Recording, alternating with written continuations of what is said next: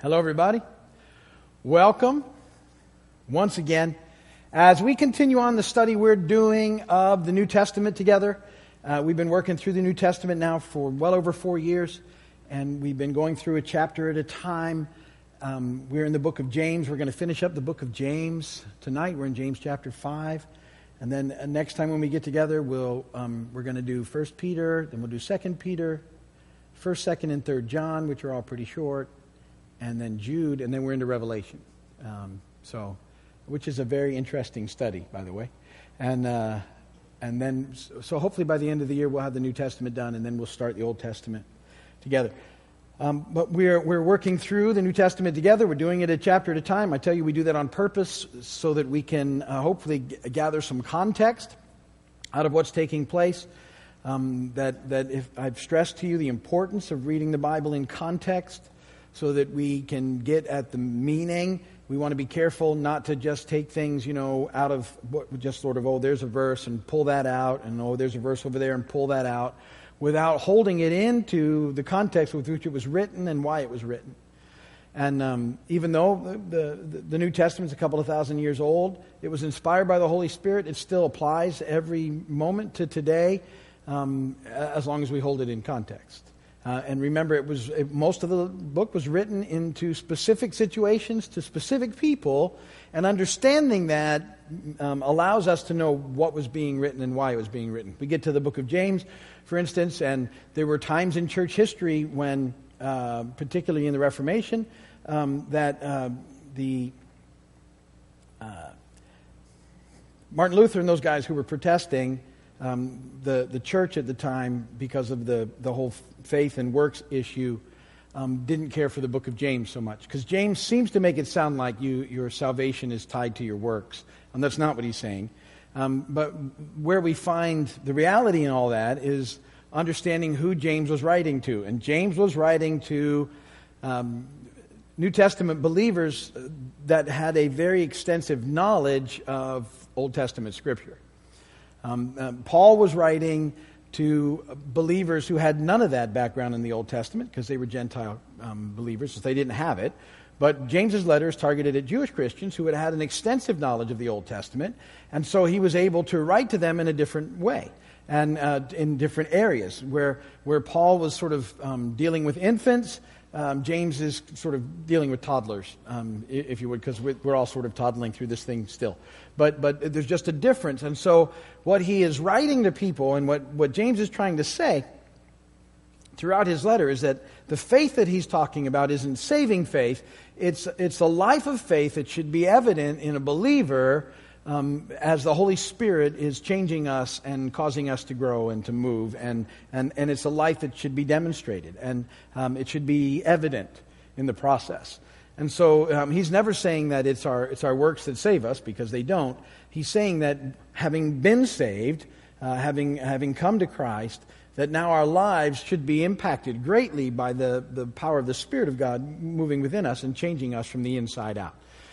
And remember, that's always a big deal, is, is uh, in Christ, the Spirit of God is changing us from the inside out, where um, the, the law was sort of stuck at trying to change people kind of from the outside, and, and that never works and uh, didn't work. And so now um, these people who knew all about the law were now getting the power in the Holy Spirit to see that, that transformation could take place and should be evidenced in their lives.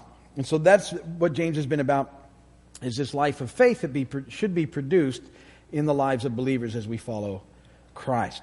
Now, as we get into the fifth chapter here, um, there's some neat stuff. There's a few neat things that he talks about that we have as resources that we're going to look at um, that, that should be being developed in us, patience being one of them, prayer being another one, and purpose being another one. But before we get to those, he starts out this chapter and he launches in about the, um, uh, the ultimate worthlessness of worldly wealth.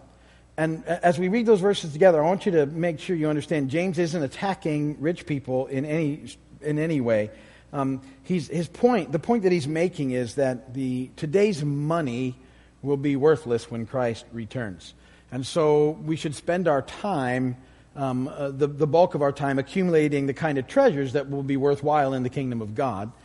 And, and yet, most of us know that it's very easy to get sidetracked and get focused on worldly things.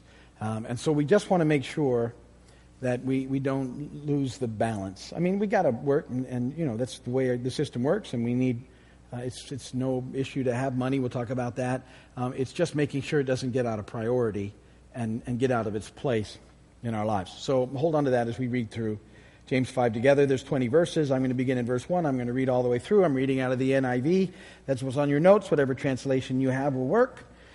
James 5, beginning in verse 1. Now listen, you rich people. Weep and wail because of the misery that is coming upon you. Your wealth is rotted, and moths have eaten your clothes. That's really heartwarming, isn't it? Go, James. I just, when I read stuff like that, I go, wow, that's rough. that's a hard way to start a sermon, you know what I mean? Your wealth is rotted, and moths have eaten your clothes. Your gold and silver are corroded. Their corrosion will testify against you and eat your flesh like fire. You have hoarded wealth in the last days. Look, the wages you failed to pay the workmen who mowed your fields are crying out against you. The cries of the harvesters have reached the ears of the Lord Almighty. You have lived on earth in luxury and self indulgent. You have fattened yourselves in the day of slaughter. You have condemned and murdered, murdered innocent men who were not opposing you.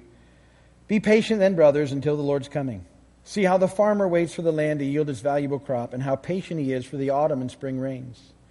You too be patient and stand firm, because the Lord's coming is near. Don't grumble against each other, brothers, or you'll be judged. The judge is standing at the door. Brothers, as an example of patience in the face of suffering, take the prophets who spoke in the name of the Lord. As you know, we consider blessed those who have persevered. You have heard of Job's perseverance and have seen what the Lord finally brought about. The Lord is full of compassion and mercy. Above all, my brothers, do not swear, not by heaven or by earth or by anything else. Let your yes be yes and your no, no, or you'll be condemned. Is any one of you in trouble? He should pray. Is anyone happy? Let him sing songs of praise. Is any one of you sick? He should call the elders of the church to pray over him and anoint him with oil in the name of the Lord. And the prayer offered in faith will make the sick person well. The Lord will raise him up. If he has sinned, he'll be forgiven. Therefore, confess your sins to each other and pray for each other so that you may be healed. The prayer of a righteous man is powerful and effective. Elijah was a man just like us. He prayed earnestly that it would not rain, and it did not rain on the land for three and a half years. Again, he prayed, and the heavens gave rain, and the earth produced its crops. My brothers, if one of you should wander from the truth and someone should bring him back, remember this. Whoever turns a sinner from the error of his way will save him from death and cover over a multitude of sins. And blessed be the word of the Lord. All right. So, first six verses, I said pretty tough, talking about um, worldly wealth uh, and, and its, its ultimate worthlessness. And having said that, though, let's make sure we understand this too that, that money in itself is not the problem. Um, what gets us in trouble is the love of money. That's a big difference. So um, uh, it's the love of money that, that can lead people to evil and, and cause some people to oppress others in order to get more. And that's what james is talking about. Paul talks about it in 1 timothy 6.10 for the love of money is a root of all kinds of evil. Some people eager for money have wandered from the faith and, uh, faith and pierced themselves with many griefs so the, the, what james is getting at here is, is that um, if money is your sort of your source then you're going to be really disappointed uh, when, when the lord comes back um, because ultimately anything that you can acquire here is, is it's all it is. It's here. Um, and so the reality is, is that um, we're to be um, storing for ourselves treasures in heaven. And we do that by living the kind of life that, that makes a difference now and forever. That doesn't mean that we still don't have, you know, bills to pay and food to purchase and the things that we need to survive. We have all those things. It also doesn't mean that it's not, it's so not good to have stuff, there's nothing wrong with having stuff. And, and um, when, if God has blessed you with stuff, that's a very cool thing. Um, as long as your stuff serves you. Where we start getting in trouble is when we start serving our stuff. And then that's where the balance flips, I think. So as long as your stuff serves you, you're in a great, great spot. Uh, if it flips and all of a sudden you're spending your entire life serving your stuff, mm, something's not right. that, that's, that's the only way I, I think that's helpful in explaining it. So stuff is cool. All the stuff, all the toys, all cool as long as they serve you. If all of a sudden you find that you're spending your entire life trying to keep your stuff going, then maybe something's out of whack. So it's just something to look at. Um, because, you know, the, the reality is what's eternal is what really matters. And this is what Jesus said about it, and that's what this means. Matthew 6, 19, 21. Don't store up for yourselves treasures on earth where moth and rust destroy and where thieves break in and steal. But store up for yourselves treasure in heaven where moth and rust do not destroy and where thieves do not break in and steal. For where your treasure is, there your heart will be also. So it's, it's really, you know, it's an attitude of the heart. You know, where's your, what's, what's most important to you? And hopefully it's the kingdom of God. And then everything else is just stuff, and it's cool, but it shouldn't overwhelm you. Everything's going to, you know, when Jesus comes back and when we, when we catch up to him in the sky, and then when we get a hold of paradise or heaven, and, you know, we, get, we start to look at that stuff, you know, and the, the scripture talks about all the, all the minerals and all the stuff that's used in the buildings and, you know, streets of gold. Um, so, so obviously, gold is not that precious a commodity when it's like blacktop. You know what I mean? it's perspective. So, so um, it's you know it's cool why it's here, but it, again, it's it's all perspective. So all he's saying is just keep it in perspective, understand what's really important, and and that's what you need to press into. But don't hear him say that it's bad to have stuff. It's not. Stuff is fine. Um, it's just making sure that your stuff serves you. So, that's the big thing on stuff. Um, and that don't, you know, don't put your, your trust in stuff. Um, trust in the Lord. Uh, you know, if you got plenty of stuff, that's cool too, but trust is in the Lord. Um, James 5, 7 through 12. He then starts talking about the importance of patience. And, uh, and I always get stuck at patience. Paul talks about it. You hear me use this verse all the time, 1 Corinthians 13, 4. Love is patient. Love is patient. Patience is a, is a picture of what love looks like. Um, I got a definition. Patience is the bearing of difficult problems, people, or situations without complaint, loss of temper, irritation, or the like. Yeah. That's harder than the money one. Let me read it again. Patience is the bearing of difficult problems, difficult people, or difficult situations without complaint, loss of temper, irritation, or the like. And, and patience is one of those things that should be being developed in us. And that's, that's a tough one. I mean, I, I, say that I think as an impatient, I'm some unfortunately impatient. Per- I'm really working on it, but I, you know, um, he, you know, ultimately we're not supposed to complain. I guess I, I, I can do that more inwardly, but here, not be irritated. That's a whole nother level, right? Because you've heard my stories, you know I can get irritated, um, and we're, we're just not very patient because we and you know part of the too here's another part of the problem. We live in this hurry up world now where everything is we move in so fast all the time and it's hard not to get caught up in that. It's hard not to get caught up. And then when things aren't going at the pace you would like them to go at it's very hard to be patient about it. Um, you know we, we live in a world that's sort of trained us to want things quickly. We have fast food restaurants. When we go in we want our food fast you know, they have to post things up like, we're going to do our best to try and get it to you in 30 seconds or whatever. That's ridiculous. You, you know what I mean? And, and if it doesn't come fast, we start to get, if it goes a minute or two, you start to, it's really easy to get irritated. Like, how hard is this? You ever say things like that? I didn't, even, especially if you haven't ordered anything special. you can get it, should take a little longer if you tell them you don't want it the way they've already made it for a million times or 10 billion times. Give me that thing. Should come like, boom, and some, if it doesn't, we get frustrated. Or, um, computers. I, you know, I, I know I'm always talking about that. I want my computer to be lightning fast. And, and I don't care how fast it is now. If I see someone's got one faster, I want, well, I, I need that now. Because now mine's slow. And, and, and, uh, you probably never do that. Does that little thing when it's spinning around? and just spinning? Does that make you insane? Did anybody else ever bang your mouse? the mouse has, and by the way, the mouse has nothing to do with that function other than it's in your hand. Nobody else ever does that, do they? What's wrong with you? Patience. One day shipping. I don't know, that was cruel when they invented that because now I want everything in a day. Um, what do you mean I can't have it in a day? can't you get it here tomorrow? No. Why not? I have to wait. So, uh, so part of me, and I'm not trying to justify, I'm just saying we're, we live in a thing that's so sped up that when it doesn't go at that pace, it's easy for us to get irritated and start to complain. But, um, you know, you just don't see God being in a hurry. And that's frustrating sometimes. Um, I, I, I, think I've told you this. I've read the Gospels, I read them all the time. I never see Jesus in a hurry. I never see him run anywhere. Just goes at whatever pace he's supposed to go at. His friend, they told him his friend was dying, and it was two hours away, and it took him four days to get there. No, he went and raised him from the dead, so which is cool, but still, you get the deal. You would think that's to be a rush. You know what I mean? Come on, let's. do It's a two-hour journey by walking. We can hot-foot it and be there in probably you know 30, 40 minutes. It took him four days. It's just not in a hurry. But and but that whole thing kind of is hard for us.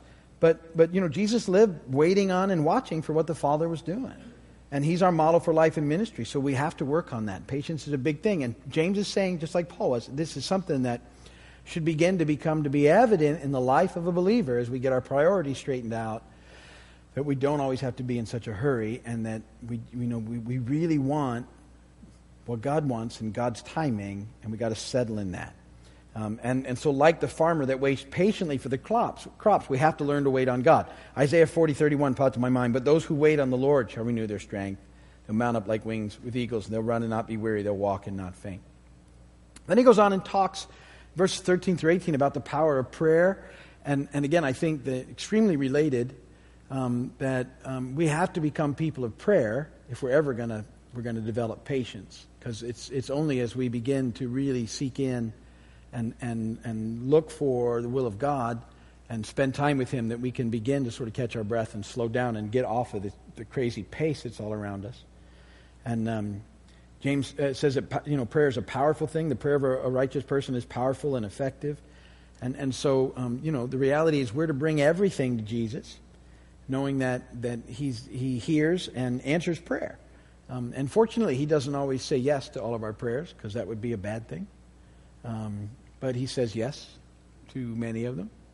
And he says wait on some of them. He says no on some of them.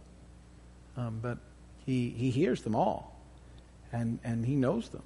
And he knows what's best for us. And, and so we have to learn about, you know, the power of, of prayer in our lives and really the power. That, see, there's something I think sometimes when we when we look at prayer, we think that, that we need to pray in order to change things. And, I, and, and certainly that's part of the component, I guess. But I, I have the thought that the real power of prayer is that it changes us more than anything. And, and once that's in spot, then everything else it's less significant. So I really think that's the, the importance of it. But certainly prayer is powerful, and, and things change in prayer, and God moves in response to prayer. And all sorts of neat things happen, and, and uh, you know, we're to pray about everything, every situation, sickness, you know, um, uh, struggles, happiness, all of it. We're to pray. We're to believe that God moves into those things. We have faith that He'll do that, and then ultimately trust in whatever He decides to do. And um, so that's a big deal. And then in that same context, he starts talking about confession. And um, therefore, confess your sins to each other and pray for each other so that you may be healed. He's, he's, he's running those things together. Now, um, sometimes the church has taken some of that to, um, because of the connection there between um, uh, when they talk about healing and sickness, that all sickness is as a result of sin. And, and um, I, I, that's not what they're really saying. We live in a broken, fallen world, and sickness happens. Um, certainly, um, some sin can lead into bad spots. But it, it, they're not necessarily always the same thing. So don't think of that. Some people do that, and it's a, it's a twist on, on the truth. Um, um, you know, we, we get.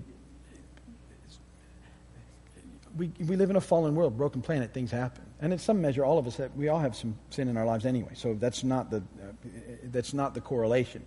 But there is some things um, that can be changed in us, um, and, and there's a powerful thing in confession that happens um, that, that is often very life giving in a lot of areas of our lives.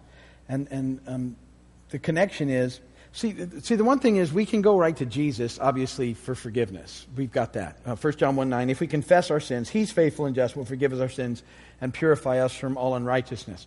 So we see that because some people will look at that verse, why do we have to confess our sins to each other? If we confess them to Jesus, aren't we forgiven? And the answer is absolutely, you're forgiven.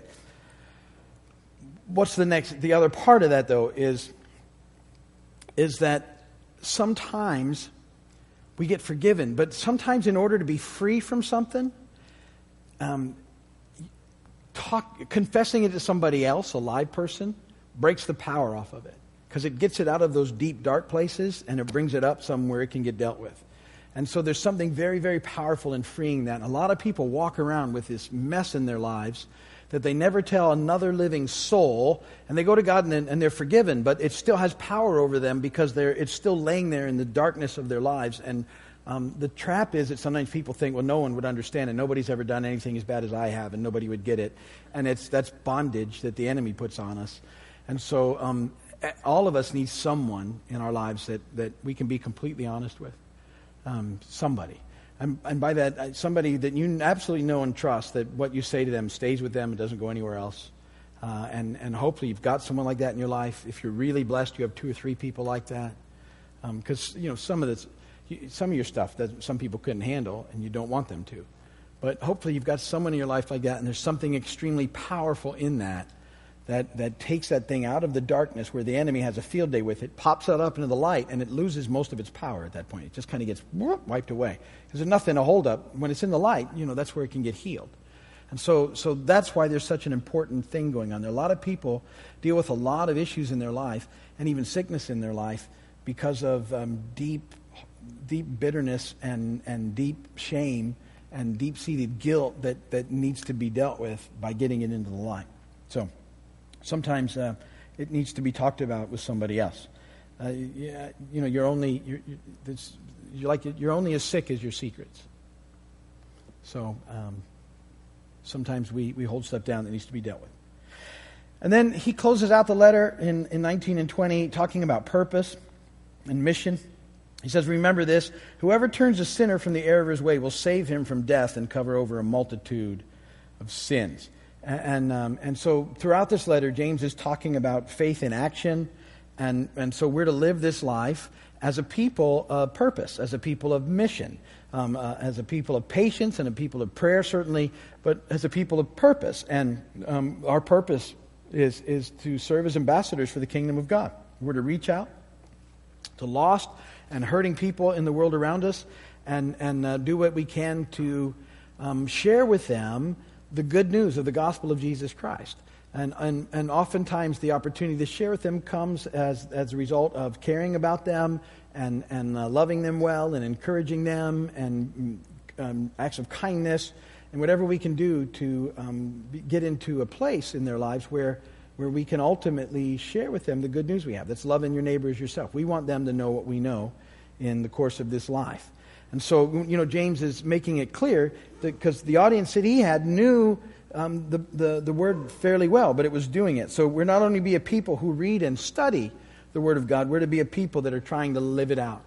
And that's a really important part of what we do. We're to be the hands and feet of Jesus, people who extend love and mercy and grace. And um, we're to let his light shine through us so that we can be salt and light to the world around us. So that's kind of the highlights of that last chapter of James. Um, the whole book, I think, is a great, uh, great book about, uh, you know, it's a great book of wisdom on, on the life that should, being, should be being developed in us as the Spirit of God continues to work in us and uh, transform us by all He's doing. But that's good for today. If you're watching on video or television, thank you for spending time with us. We know how valuable your time is. We appreciate it. Love for you to come and visit sometime. And uh, we're not hard to find. So. See us there. If you need anything for prayer or anything, go to the website. We have a prayer page there. We'd be happy to pray for you.